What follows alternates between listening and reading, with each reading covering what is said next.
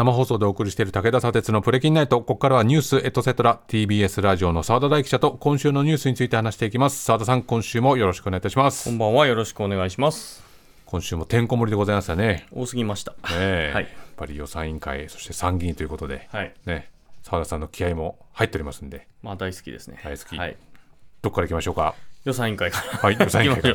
はい。予算委員会だね、はい。まあ、参議院の質疑が好きとまあ言い続けてるんですけど、まあ、それはなんでかっていうと片道の審議だからということで、えー質問者が持ってる持ち時間が減らない、うん。えーそえー閣僚が答弁する時間はあー質疑者の持ち時間に含まれないとうん。いうことなので、聞きたいことをちゃんと答えるまで何度聞いてもいいと。端的にパッと答えれば、はい。あー問いかければ、その問いかける時間は少ししか減らないから、はいい、っぱい聞けると。はい。まあ、昔それでふ福島みずほさんのことを片道審議の魔術師と呼んだことがありますけれども、それ、あなただけでしょ、はい。片道審議の魔術師ね、はい。覚えておきましょう。はい、というのがあるんですけど、まあ、今回、今週魔術師も出てきたんですけど、まあ、ちょっとそこまでたどり着かない気がしますけれども、は いはい。まあ、月曜日のトップバッターだったのが、立憲民主党の辻元議員が衆議院から参議院に変わったということで、はい。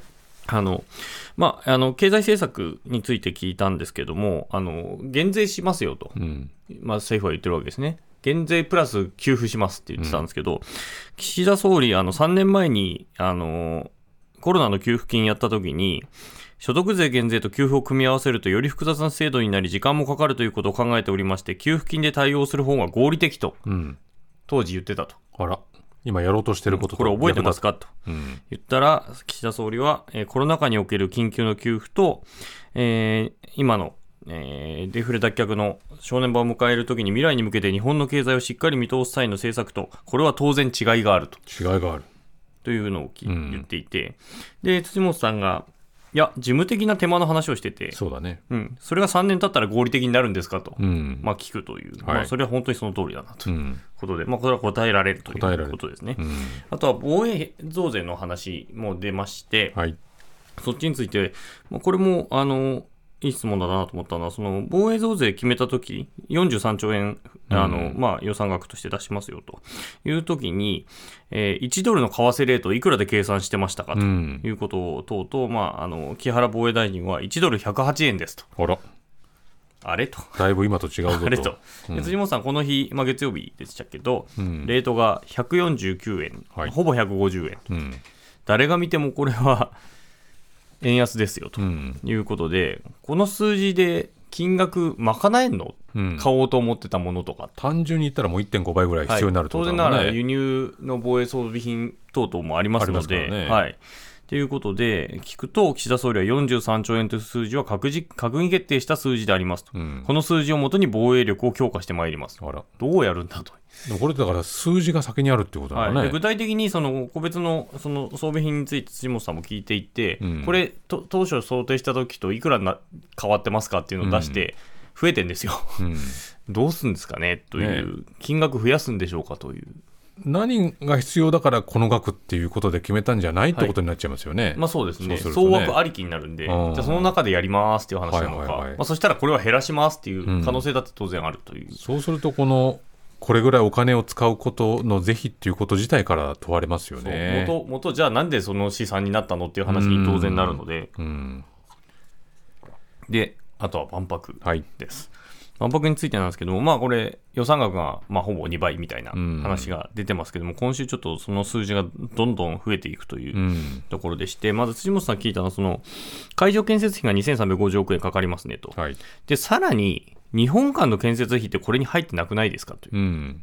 ことで西村経産大臣聞くと、まあ、西村さんはあの、まあ、これまで92億円計上してて、さらに171億円計上だと。うんで加えて、えーまあ、仕上げの費用っていうのはかかってくる解散、解体の費用もかかってくるということで、プラスアルファいくらか必要になってきますという言い方をしてます。うんこれ、回りくどく言ってるんですけど、まあ、辻本さんがあの事務方とかに聞いたところ、まあ、300億を超えると。うん。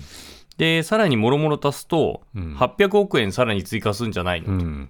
というこれは。話になって。すごい本当に800円みたいな言い方で言うよね、これね、はい。本当にね。困るよね、うん。こうやってね。でこれ2350億円にさらに800億ってなると3000億超えるっていう話なんで、うん。あれっていうもう増えないと言ってなかったっけっていううん。話なんですよね、あれ言ってなかったでしたっけ？最初からこのつもりでしたよみたいなね、はい。言い方をしてるけれどあの時点ではとかね、うん。言いそうですけどね。で、水曜日の質疑では、立憲民主党の、えー杉尾議員が、あの、例の万博に関連して、あの、300億円以上かかるという、あの、大屋根リングという、木造リングね、はい。あれどうすんの？終わった後。うん。っていう、もうこれ結局半年で万博自体は終わっちゃうので、はいはいはい。その後どうするんだっていうのを言ったら、いや、あれを買いたいっていう人来てるんですよと、うん。西村経産大臣は言っていて、で、それ売ればいいんですと。うん。で、売ったら、えー国と、まあ、大阪府市と経済界で3分の1ずつお金戻ってきますからとうん。いうふうに言ってると。うん。いうことで、でも、売る、300億でかけて作って300億円以上で売れは売れないでしょうから、うん、しかもねあれをじゃあそのままどっかに移設するとか。そう解体するのか分かんないですけど、解体してまた組み直してっていう当然、まあ、移設したらまたお金かかそりますしこでお金かかりますもんね、で、まあ、これに、このふ膨らみ続ける予算について、えー日本維新の会の馬場代表が水曜日のあの維新の会の役員会で、はい。まあ、日本パビリオンの建設費が今までの予算の中に入ってなかったのではないかとか、うん。警備費の数字などが新たに出てきて、いかにも上振れしているというようなニュアンスで質問の質問や報道があると。うん。で、もともと計上されていた予算で、ここ最近になって急に計上されたわけではないと。うんえー会場建設費にスポットが当たっている中で影に隠れていたという言い方はおかしいかもしれないが、もともと指摘のなかった項目だと、うん。えーいかにもこの万博のお金がどんどん増えているかのような印象操作。をしていると。あれ？いかにもこの万博のお金がどんどん増えてるかのような印象操作。あれ？ねまあ、間違いなく増えてるんですけど、え。2, 倍になってるんですけど。なんかこう印象操作っていう言葉を使うと、なんかうやむやになると思ってらっしゃるのかな、と思ったら、その翌日、木曜日なんですけど、毎日新聞が、この国費負担さらに1600億円っていう、だからこの1600円みたいな言い方しないでほしいですけどね まだまだ乗るよっ本ていう、あの、アメ横のお菓子みたいな感じです。どんどん行くよどんどん行くよ。まだどんどん乗せていくっていう感じの、うんああいう感じで来たと。困りましたこれ何のお金かっていうと、インフラのお金うんということで、あの会場となる夢島と大阪の市街地を結ぶ、まあ、シャトルバスのルートとなる阪神高速の淀川左岸線というところの工事費、まあ、これが、じまあ、実際まあ万博に合わせて作っていく、うん。まあ、じ完成するのは万博より後らしいんですけど、はでそれが2900億円かかりますと、うん。でそのうち国費が1600億円なんで、まあ、これが乗っかってきますよと。あうん。いうこと。で万博の期間中にはこれ仮設の道を作ってこれシャトルバスの専用道として利用すると、うん。ただこれも想定より、えー2.5倍うんになるということで、ええ。まあ、これで3000億弱になるので、うえーうち1600億円が国費になる国費になるとうん。いうことでこれでも印象操作かねえ。これまたバスの運転手さんもなかなかいないということもなんか見ましたけども、うん。どんどんじゃあ問題が出てきてどんどんお金かかりますよっていう話題が出てきますね。まあ、そうですね。で今週もう一つ話題となったのがまあ政治と金の問題でして、うん。まあ、政治資金収支報告書まず個人の方を見ていくと、はい。まあ、今日なんですけれども、まあ、自民万博大臣と、えー鈴木総務大臣がまあ賃料収入とか政党支部とかからの収入とかをまあちゃんと記載してなかったと。うん。いうことで、まあ、修正なりうん。訂正なりというのをしてきたと。でこれ野党も一緒でして、うん。立憲民主党の安住国対委員長も今週、あのパーティー収入1ページ丸ごと落ちてましたんで、うん改めて記載し直しますっていう感じで、こっちも訂正と、まあ、与野党問わずこんな感じに今なってますけども、こん。な気軽にやられてもな、はい。うん。その中で一番大きかったのは、まあ、派閥の政治資金パーティーの問題ということで、これ、国会の質疑でまず、えーからいきたいんですけれど、うん。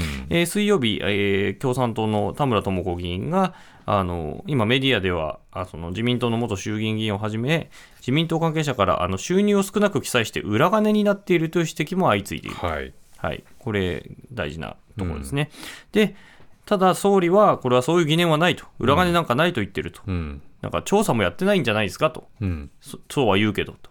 これに対して岸田総理は、そういった点はそれぞれせ別々の政治団体でありますので、それぞれの会計責任者を中心に説明してもらいたいと。うん。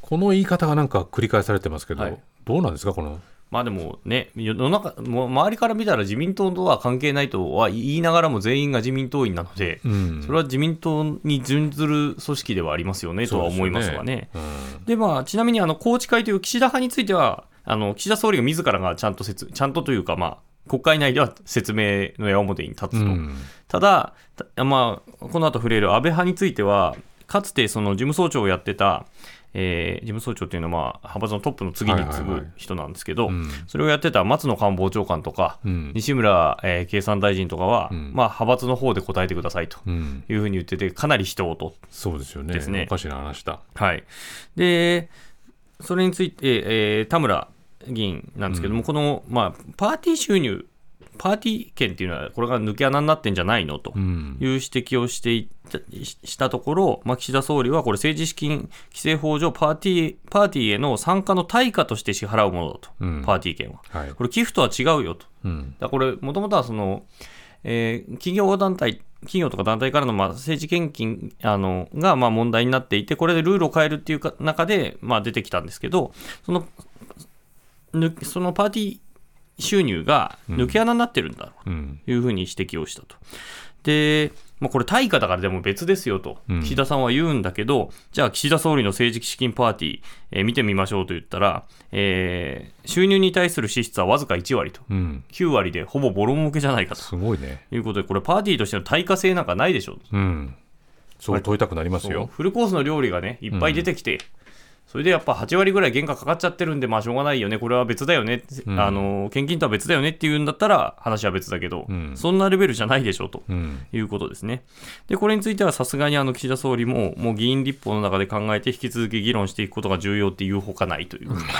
うん。この答えがどうなるかって感じはありますけどね。でそして一番大きな問題になったのが安倍派のうん。パーティー。パーティー権問題ですね。うんで、週刊文春が、あの、安倍派が所属議員に、その、パーティー収入の一部を還流させてたと。はいキックバックしてたとうんいう疑惑を報じました。で、これについて昨日、安倍安倍派の塩谷隆座長、うん元文科大臣はいはいが、その記者団の取材に、こう、ノルマを超えた分をキックバックする仕組みについて、そういう話はあったと思うと。うん一旦認めた上で、まあ、政治資金収支報告書に記載しないで裏金かっていうことはないと思ううんというふうに言いました。はあはあところが、その1回、そういう話、キックバックありましたよって言った後に、うんキックバックの存在を認めた発言について、いきなり撤回。あらで、曖昧な話で誤解を与えたというふうに釈明をしました。割と直接的な話ですけどはいね、撤回。うんちなみに、あの、長谷博さんも元安倍派ということで、安倍派は周辺で撤回が大ブーム。完全撤回はい。うん撤回がブームです全ね面。そしたら、今日の朝の、えー朝日新聞です、うんがスクープしました。安倍派が結局、その販売、議員に対してノルマを課してるんですけど、ノルマを超えた分に関しては、キックバックされて、それがさらに裏金になってると。うんつまり、帳簿に載ってないよと。うん政治資金収支報告書に本当はその返ってきた分とか載せなきゃいけない、他の派閥については載せてるんだけども、ここ安倍派については載ってないと。うんで、これが、えー朝日新聞だと5年間で1億円。他の報道だと数億円に上るっていう報道も出ていると。うん。いうことで、これ、えー東京地検特捜部がまあ捜査に入ってますようん。ということで、大きな問題になりそうなんですけれど、じゃあ、その事務総長を務めてた松野官房長官、今日会見で問われて、はい。個々の政治団体の活動に関するお尋ねについては、うん。えー政府の立場としてはお答えを差し控えさせていただきます、うん。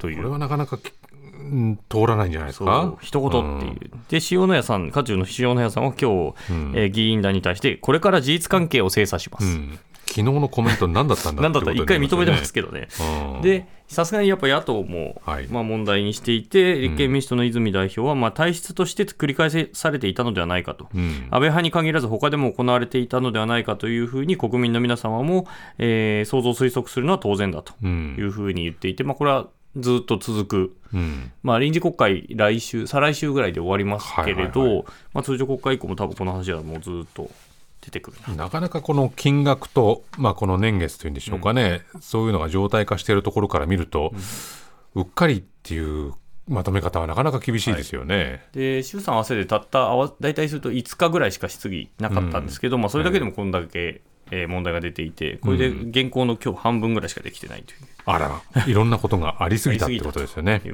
澤田さん、ありがとうございました。はい失礼しましたこの後放送終了後には、えープレキンナイトの公式 YouTube でアフタートークの配信もあります。そこでも澤田さんとニュースについて話しますので、ラジオでお聞きの方もぜひ終了後 YouTube ご覧になってください。以上ニュースエトセトラでした。